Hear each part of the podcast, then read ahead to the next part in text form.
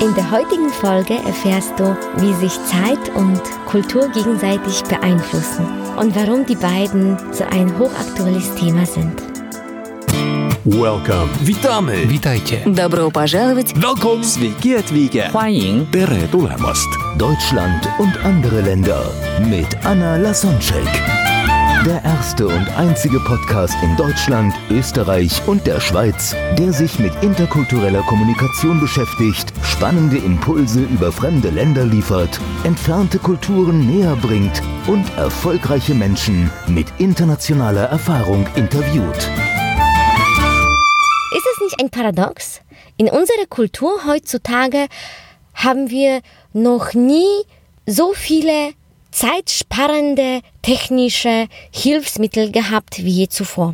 Zum Beispiel Spülmaschinen, Handys, Computers, die Züge rasen schnell, der ICE von Köln nach Frankfurt mit 310 und wir haben so viele technische Geräte, wie es zu keinem anderen Zeitpunkt seit der Menschheitsgeschichte auf der Welt gab. Und vom Gefühl her haben wir noch nie so wenig Zeit gehabt wie gerade jetzt.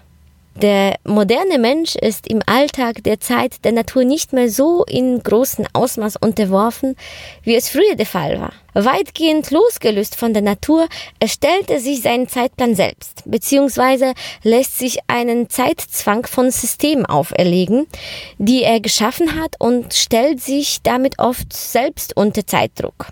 Diese Systeme lassen ihm oft wenig Spielraum. Zeitknappheit und Zeitmanagement sind top hochaktuelle Schlagworte. Die Zeit des Menschen in der westlichen Welt ist erheblich vorausgeplant. Streng genommen verfügen wir über unsere eigene Zeit nicht mehr. Nicht wir haben die Minuten, sondern die Minuten uns, gibt diese Anschauung wieder. Ansonsten wird sie bestätigt unter anderem durch oft gebrauchte Aussagen, das muss ich zuerst in meinem Terminkalender nachprüfen ich habe jetzt meinen Terminkalender nicht dabei. Oder noch häufiger, ich habe keine Zeit. Zeit ist Geld, heißt es auch. Ein chinesisches Sprichwort sagt dazu, eine Unze Gold kann nicht eine Minute Zeit aufwiegen. Oder als Gott die Welt erschuf, gab er den Afrikanern die Zeit und den Europäern die Uhr. Was, was ist aber die Zeit?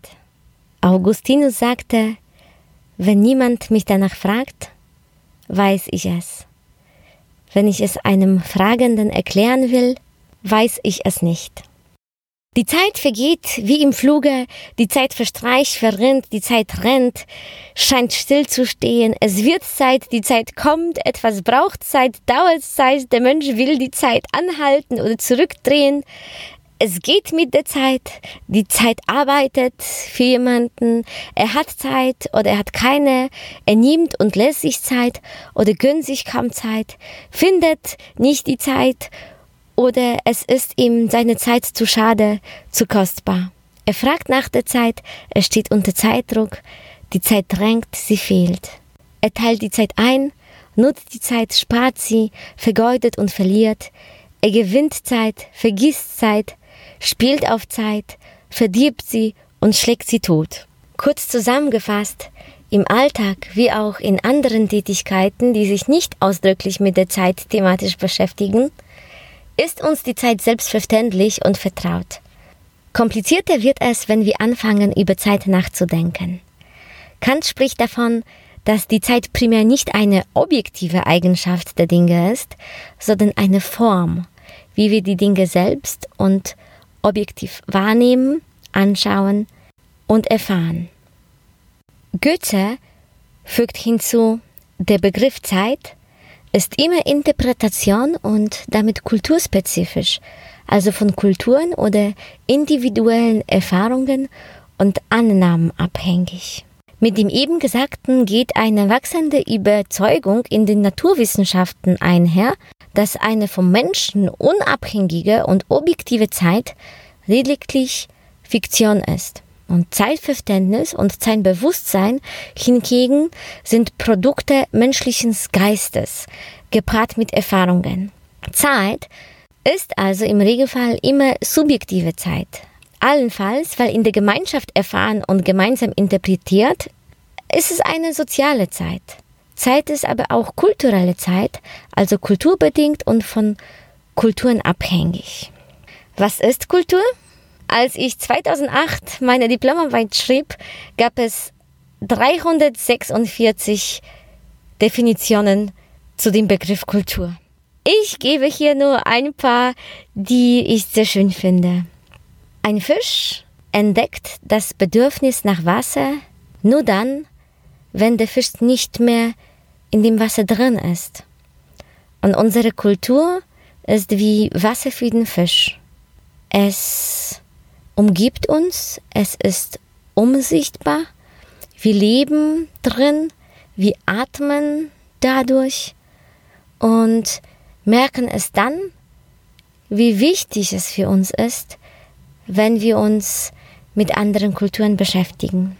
Hofstede, der Urvater der interkulturellen Kommunikation, sagte, Kultur ist die kollektive Programmierung des Geistes.